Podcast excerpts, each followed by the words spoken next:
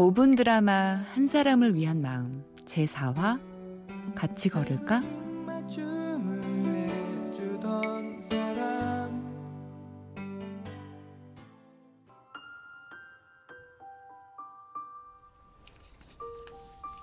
1999년 겨울 밀레니엄 시대가 온다며 온 세상이 떠들썩하던 그때 나는 이불 속에서 꼼짝도 하지 않은 채 울기만 했다. 수능이 예상치 못하게 내 인생의 발목을 잡았기 때문이었다. 그렇게 이름조차 들어본 적 없는 한 대학에 입학했고 친구의 아는 오빠가 통기타 동아리 회장이라는 이유로 그곳까지 흘러 들어가게 되었다. 근데 친구의 아는 오빠라는 사람 생긴 건 멀쩡하게 생겨서는 하는 행동이 뭐랄까? 어딘지 모르게 나사 하나가 빠진 사람 같았다. 아, 안녕하세요. 어 안녕해 나는. 우와 야 근데 이거 뭐야? 야 지훈아 너 그 손에 든 거 뭐야 그게? 설마 내 선물 내 선물? 아유 지겨워 그런 거는 나한테. 아, 그 그게 야 아니라 내가 진짜 응?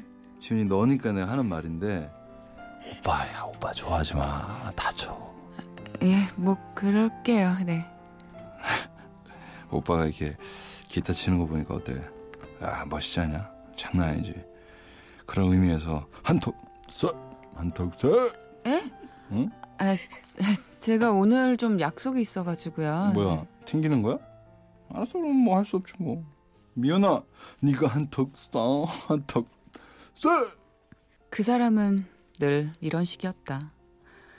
입에서 나오는 말은 죄다 시답지 않은 농담인데다가 오늘은 뭘 먹을까? 라는 고민 외에는 인생의 고민이라고는 하나 없어 보이는 그런 사람이었다. 1년 365일 같은 점퍼에 다 떨어진 삼선 슬리퍼를 신고 학교를 자기 집처럼 활보하고 다니는 사람. 나는 그냥 그 사람이 싫었다.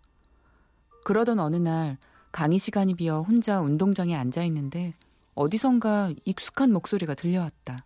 패스 패스 슛 우와 그 사람은 중학생쯤 되어 보이는 아이들과 해맑은 표정으로 농구를 하고 있었고 연신 멋진 슛을 성공시키는 모습에 나는 아, 저 사람에게도 저런 면이 있구나 생각했다.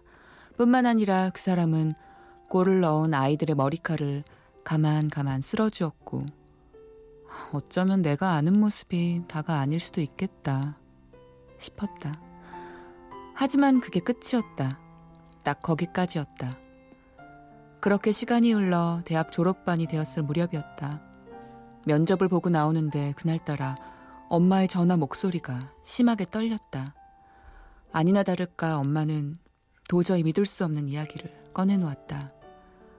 아빠가 일을 하시다가 갑자기 쓰러져서 병원에 실려갔는데 의식이 돌아오지 않는다고 했다.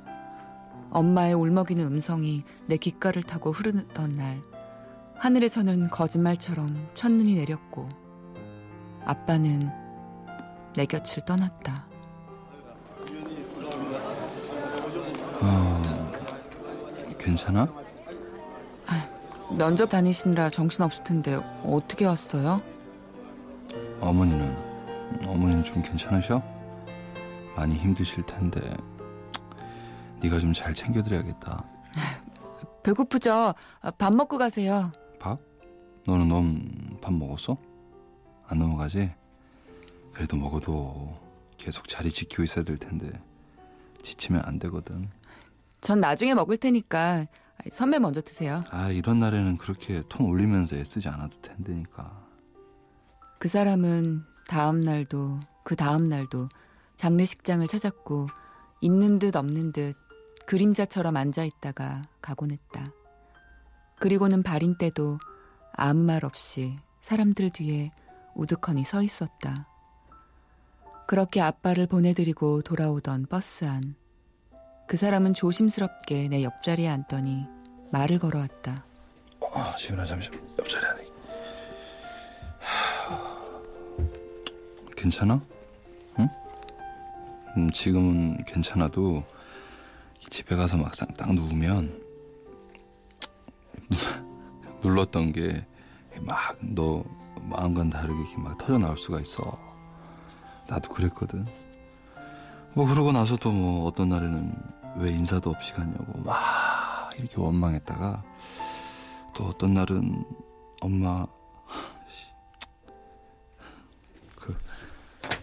밥 숟가락만 이렇게 멍하게 쳐, 쳐다봤다가 또 어떤 날은 하늘 보고 실없이 그냥 이렇게 웃었다가 나 왜 이러냐 진짜 미치겠네 다 커가지고. 그랬어 나도 괜찮았다가 또 안 괜찮았다가 괜찮았다가 또 안 괜찮았다가. 뭐 그러다 보니까 지금까지 왔네 그날 나는 집으로 돌아와 아빠가 늘 앉던 의자에 앉아 그 사람의 말을 되뇌었다. 괜찮다. 안 괜찮다. 괜찮다. 안 괜찮다. 그리고는 무거운 몸을 누이려는데 문자 한 통이 도착했다. 그 사람이었다. 거기엔 일곱 글자가 적혀 있었다. 억지로라도 좀 자. 나는 며칠 뒤 그 사람에게 답장을 보내기로 했다. 우리 같이 밥 먹을래요? 잠시 후 내 문자에 대한 답이 왔다. 네가 부르면 언제든 이라고.